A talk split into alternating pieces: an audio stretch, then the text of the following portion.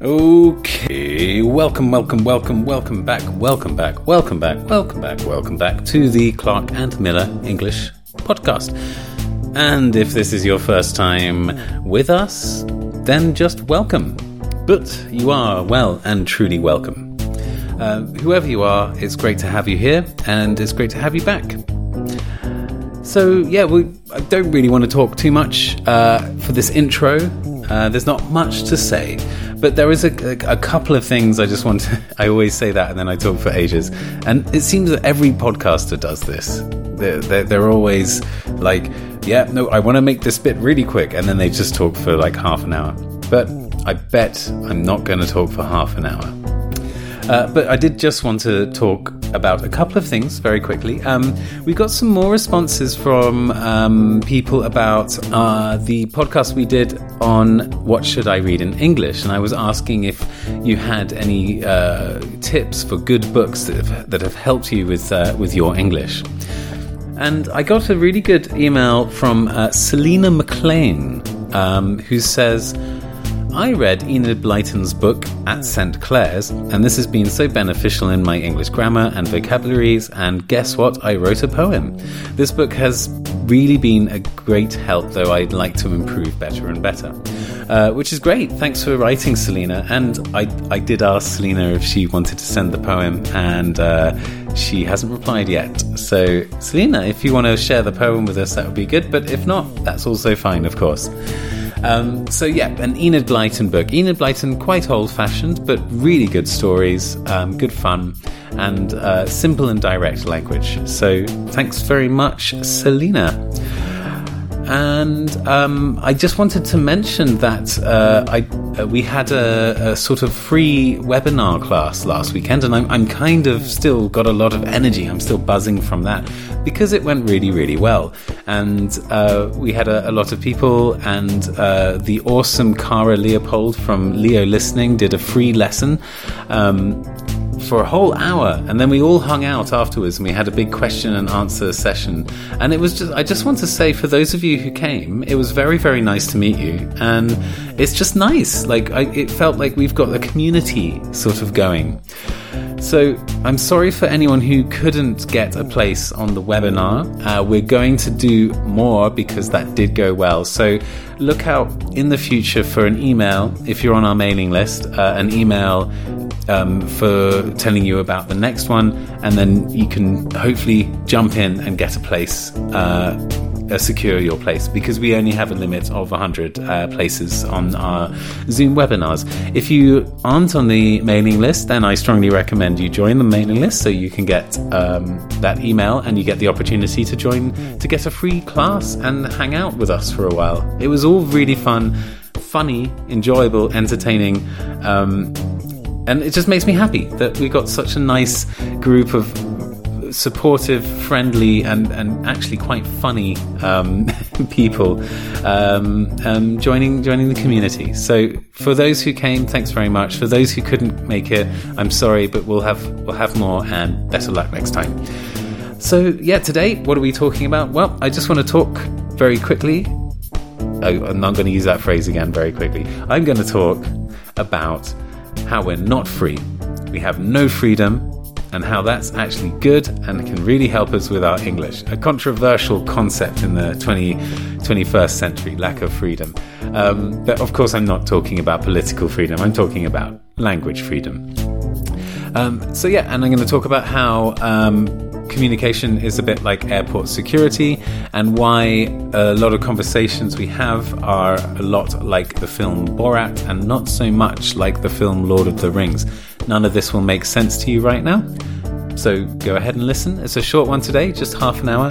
And um, hopefully everything will become clear in half an hour. So, yeah, good luck. On with the podcast. Terrible, terrible news. You are not free. Freedom is an illusion. Okay, right, let's think about this. Strong, strong claims here. Okay, so obviously, I'm talking about your freedom with language. We are not free to say whatever we want whenever we want. And I'm not talking about saying, you know, things that might annoy or upset people. I mean, we're very, very limited in our options when we're speaking and when we're communicating in any language. So, what, what, what, what do I mean? What am I talking about? Okay. Well, think about it like this.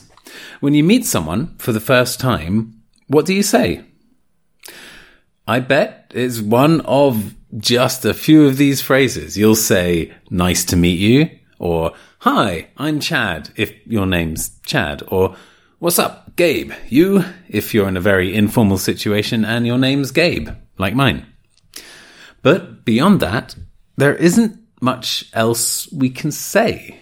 We're super limited, right? We wouldn't say, I don't know, pink bananas are everywhere, or, ugh, your hand's all sticky, even if their hand is sticky. Or to take a less mad example, you wouldn't say, I'm much obliged to be meeting your acquaintance. That would be really weird, right? To say something like that.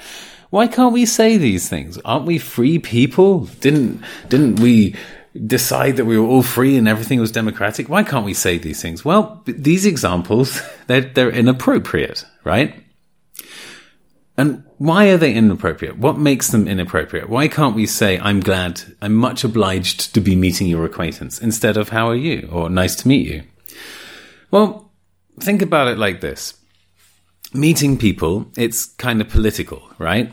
I mean, we all live in a society and meeting someone for the first time is basically like a little act of diplomacy. When you meet someone for the first time, you are the ambassador of, of you and you represent the interests of you and you're always seeking to establish and build good relationships with other people. You're like an ambassador. Humans are social animals and that's basically what happens. We want to make ourselves appear nice, friendly, an ally, not an enemy. So we have a script, a very tight script that everyone follows and that we use to do our diplomatic duties as representatives of the sovereign nation of, of us. So if you say something off script when you meet someone for the first time, you're either taking a risk, which might work out, or you might even be being, be being downright hostile, like actually hostile, like kind of aggressive people expect you to follow the script, right? And, you know, if it's a risk, sometimes it pays off. You know, some people think, oh, he's a funny guy. Look at him. He's not following the script. Um, but also, you know, they might just think you're being hostile and that's not good diplomatic relations. So yeah, looking at our sort of meeting people for the first time example, if you don't stick to this hello, how are you? My name's blah, blah, blah script, what happens? Like let's say you meet someone for the first time, they extend their hand, ready to shake your hands. You can even see their mouth form the first shape of the sound hello. And instead of saying hello or hi or nice to meet you or hey or whatever, anything from this script, you say, Whoa, that film, Mulholland Drive. Yeah, you see it. What a film. Crazy film. Oh, so good, right? Really confusing though. You know, if you meet someone for the first time and you say this, you know, you're either going to be labeled as an eccentric in the best case, which isn't that bad, I suppose, but you might also be labeled as being as being an uncooper- uncooperative person and maybe even like egocentric and egotistical, arrogant. You know, it depends. A lot of this is very cultural, of course, um, and re- relies on context. But we have this script, and when we when we don't stick to the script, bad things can happen. The script gives us a safe way to meet people and establish relationships.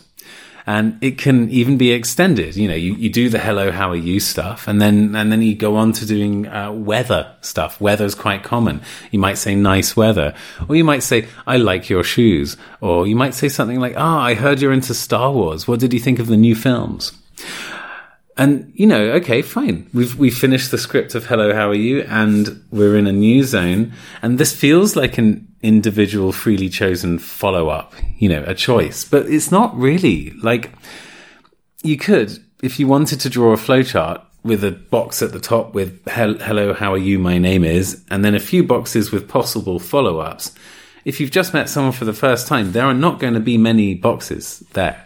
You'll have talk about the weather. You can compliment the other person, find something you have in common. We're very, very limited when we're in this very like tight diplomatic situation. Again, this is a vast generalization. Uh, different contexts uh, are more free than others, and we'll talk about those in a minute. But you see what I'm getting at here? We're kind of limited in our interactions when we first meet people, and our language reflects that. If we're talking about the weather, for example, there's a very limited number of phrases we can use. Basically, we're stuck with something like, nice weather, right? Or, oh, I wish it would stop raining all the time. Or, hot summer this year, isn't it? And really, really, really, you're kind of, you're really kind of a slave to this script. You you have a topic and there's just a handful of things you can say. You can't come, you can't just say something like, rain bad, or the weather is not pleasing at this time, or, sky water, huh? Or, the meteorological conditions sucks at the moment. All of these are possible, right? And that last one is kind of funny because it it's combining sort of formal and informal. It is quite a funny thing to say, but it's off script. If you speak like this all the time, yeah, someone might punch you. Again, they're all inappropriate. They're not incorrect. In theory, all of these sentences are possible in English. There's nothing grammatically wrong with them. There's nothing semantically wrong with them. I mean, like in terms of the meaning, the meaning is being conveyed, but they're weird. They're not part of the script. Like, again, you know, we can play with this a little bit. You might want to introduce humor or irony by saying nice weather on, on a really bad day, you know, for a joke. That's funny for some people. Or you might speak in a, in an amusingly unnatural way, like, you know, the meteorological condition sucks at the moment. Um, you know, that's just a very strange way of expressing it. And, you know, you could be doing this for a joke. You might want to sound eccentric. Usually we say rain, not precipitation, for example. Um, precipitation is just another word for rain. But, you know, when you meet someone who's, who's, who uses precipitation instead of rain, they're kind of marking themselves as a bit different and a bit eccentric. And that's great. You know, language is very powerful and that's a good way of, of, of, of using it in a powerful way. But generally speaking, people are most comfortable when we stick to the script. It kind of can be a bit pretentious, for example, to use precipitation instead of rain. And it really just comes down to some very, very simple things sometimes, you know, like rain versus precipitation. Uh, we, we often say it's rainy or it's raining, but we don't usually say there's rain. Uh, we say it's cold, but not so common to hear the weather is cold. We say it's really windy more than we say the wind is very strong. And that's just the way things are. All of these sentences are possible, but there's one or two examples from each of the sets I gave you just now that are on the script. It's just the script is what we do.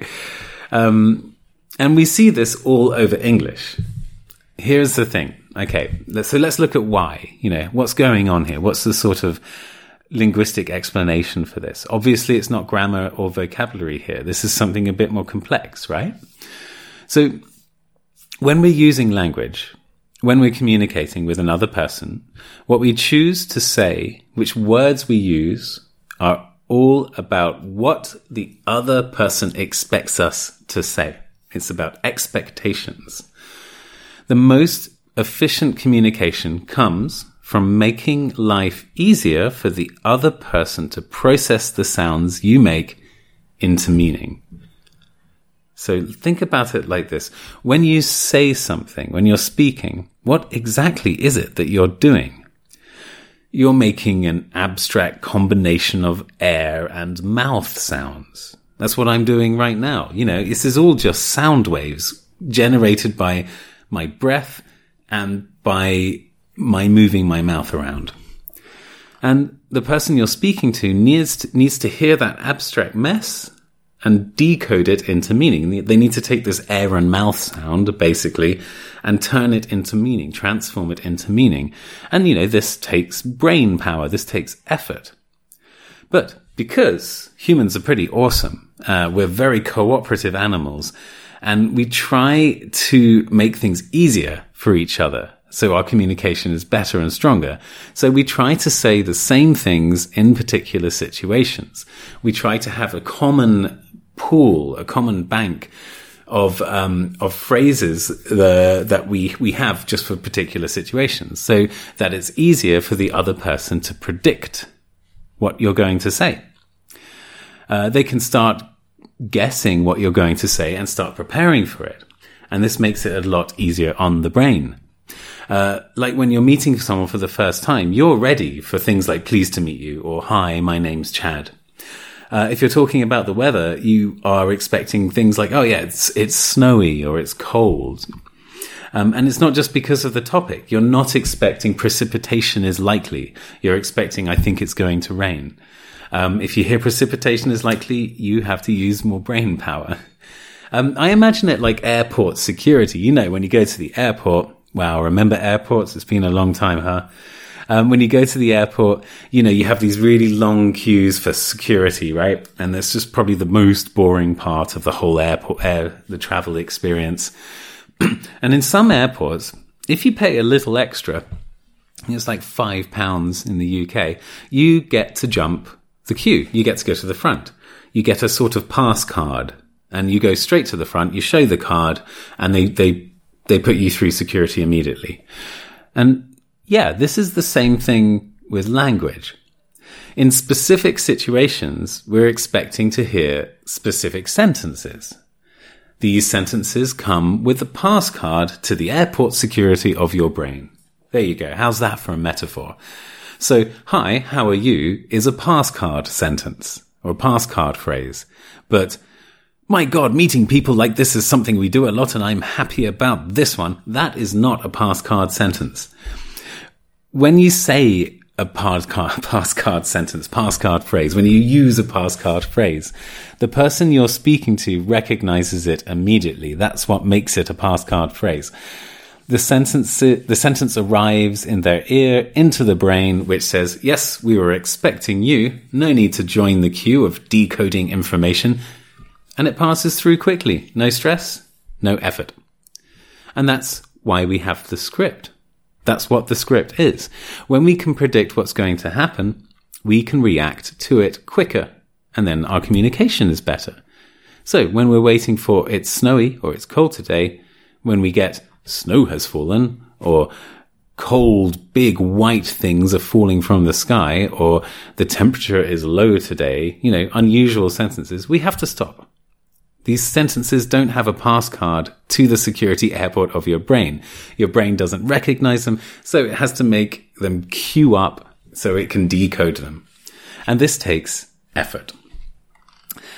This is, by the way, one of the reasons learning a new language can make you tired. You ever get those situations? It happens to us all when we're communicating in a second language and, you know, you're fine for, for an hour, maybe two, and then you just get tired. It just becomes really tiring. And that's partly because we're not used to the script. So we're using much, we're, we're decoding all the time. We haven't got these pass cards.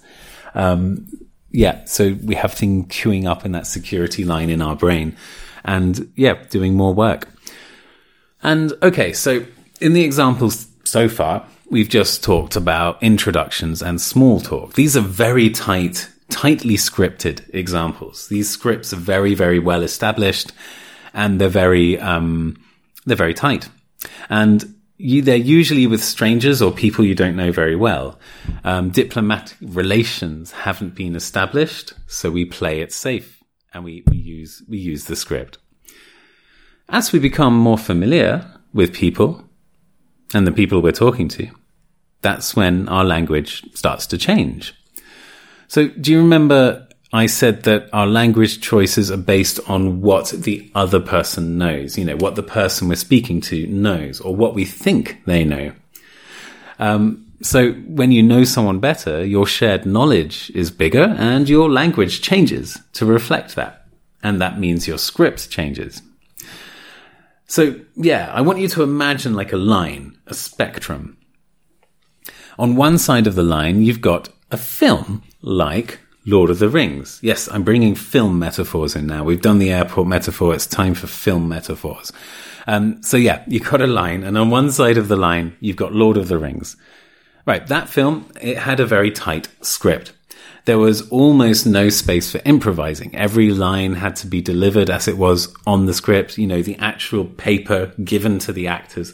And they had to learn each pause, each cue, each line, and each movement.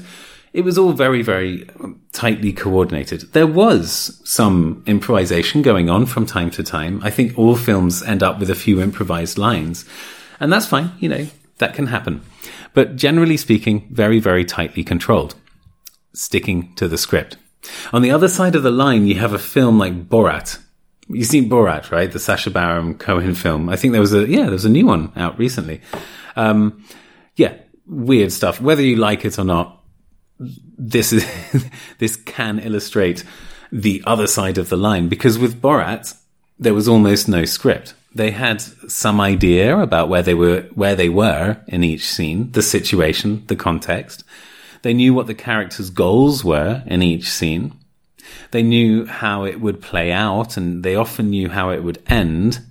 And they probably even had some lines of dialogue that they definitely wanted to include, things they were expecting to have. There was some sort of structure going on, but it was basically improvised. And one of the reasons they could do that so well was because the actors knew each other really well. They obviously worked really well with each other and they could improvise scenes together and make it seem real. So on the Lord of the Rings side, you've got your highly diplomatic conversations, the hello, how are you? Nice weather, we're having stuff. Um, to compare it with the sort of language scripts. It's tightly scripted. Just like some actors would have improvised a few lines here and there. Famous examples of improvised lines are, um, damn, what's that film? The Shining. Um, Jack Nicholson's famous line, here's Johnny. That was improvised, apparently, according to the internet. And, um, that terrible, terrible, terrible, awful, awful film, uh, from the 90s called Titanic that sadly too many people enjoyed. Um, there was a very famous line of that when they're standing at the front of the ship and Leonardo DiCaprio goes, King of the World.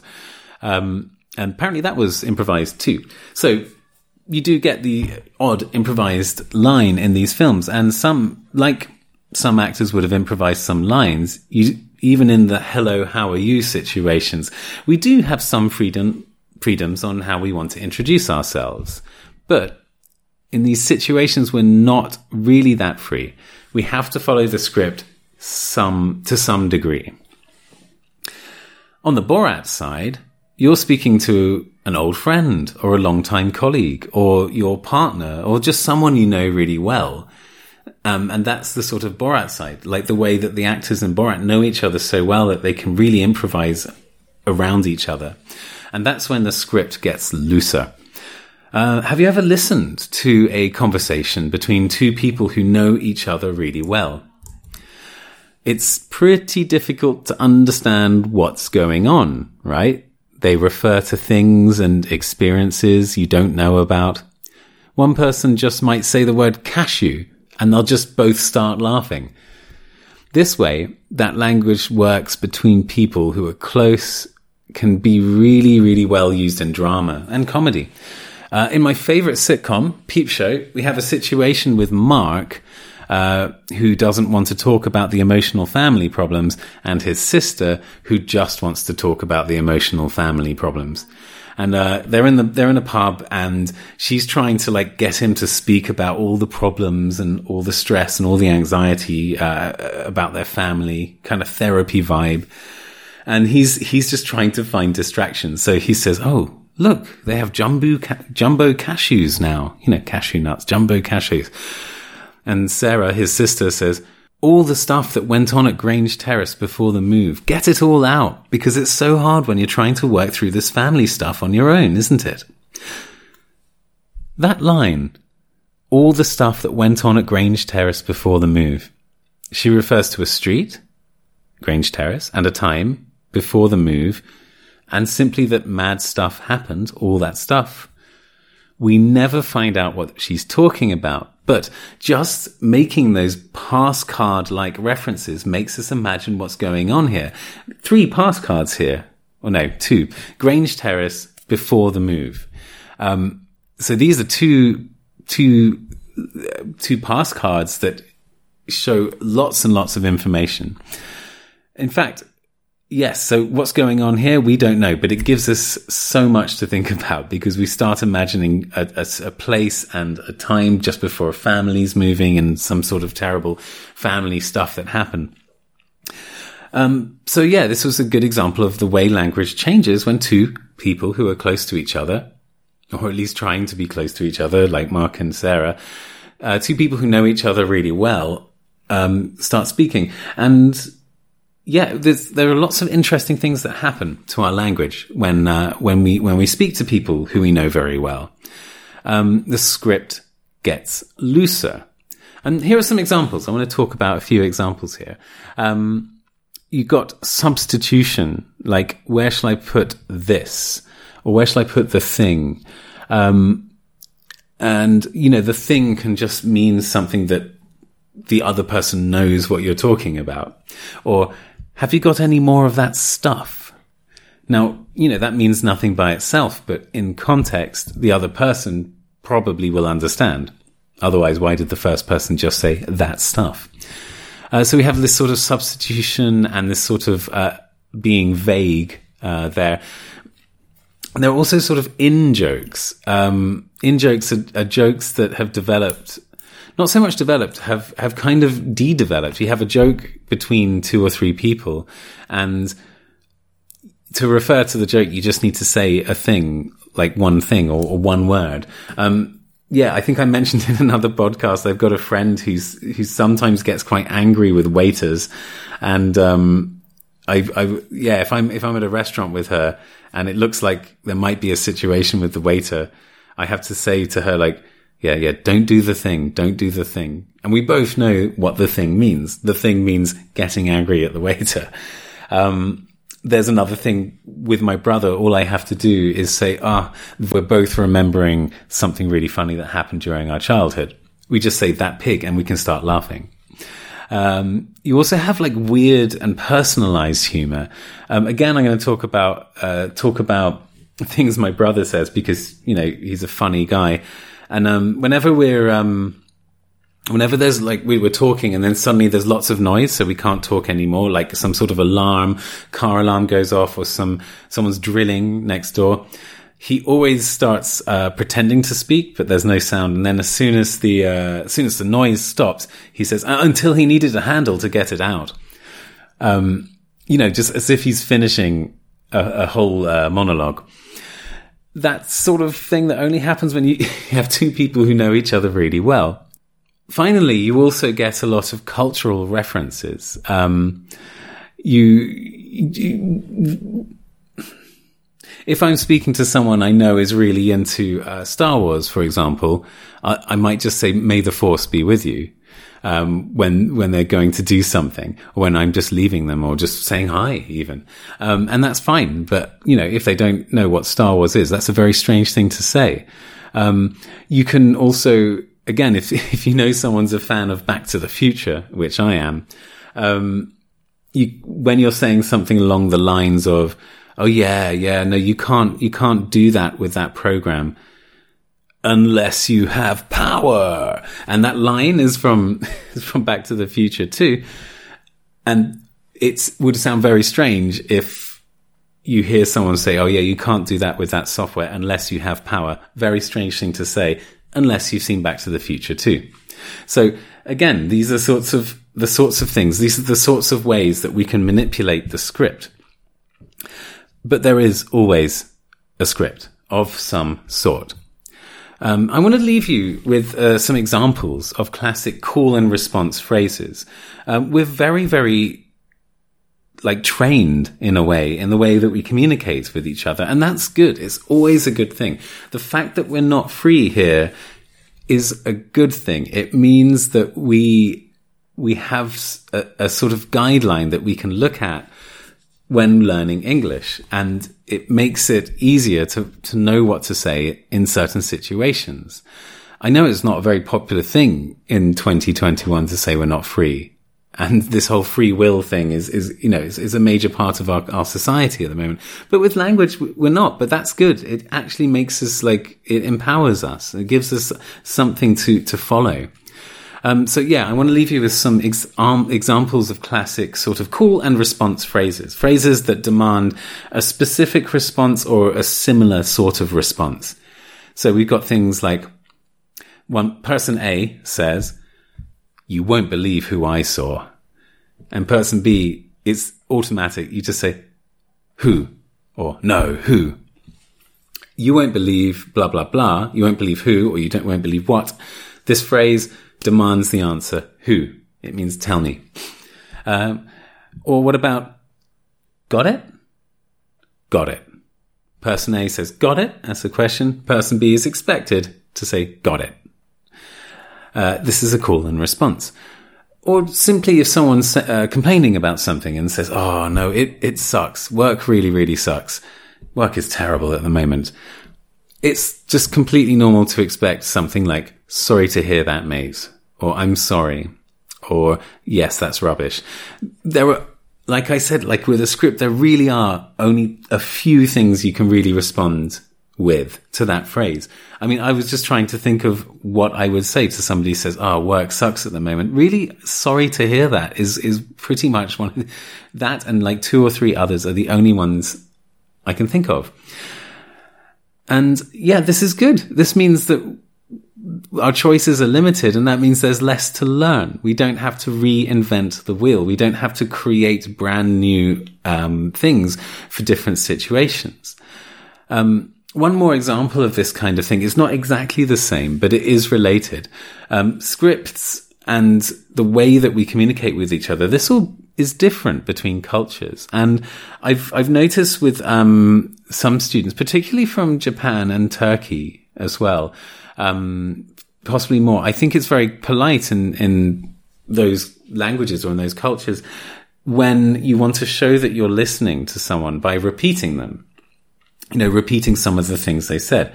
So, you know, I would say something like, yes, yes, I was a bit late because, you know, the, the boat ran late because of the weather. And then the person I was speaking to would say, oh, because of the weather.